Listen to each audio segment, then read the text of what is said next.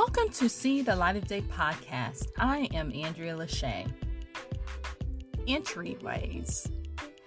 When you walk into someone's home, you walk into their entryway. Back in the day, way, way, way, way back in the day, when people walked more than they drove, the entryway was very important because it was the transition point from outside to inside your home. People actually had to sit down in a chair in your entryway and take off their shoes or their hats, their coats, and sometimes their mittens. Then they were able to transition into your home. That had me thinking should everyone in your life pass a certain point?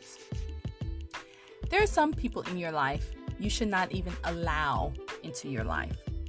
And there are others that you should just allow to a certain point. And then there are a few that you should allow to be in your life.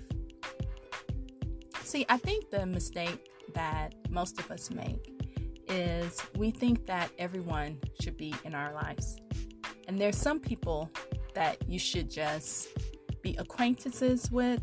There are other people that you should maybe allow in to a certain point, but not further than that because you don't want them tracking their dirt, their history, their drama, and any other negativity into your life.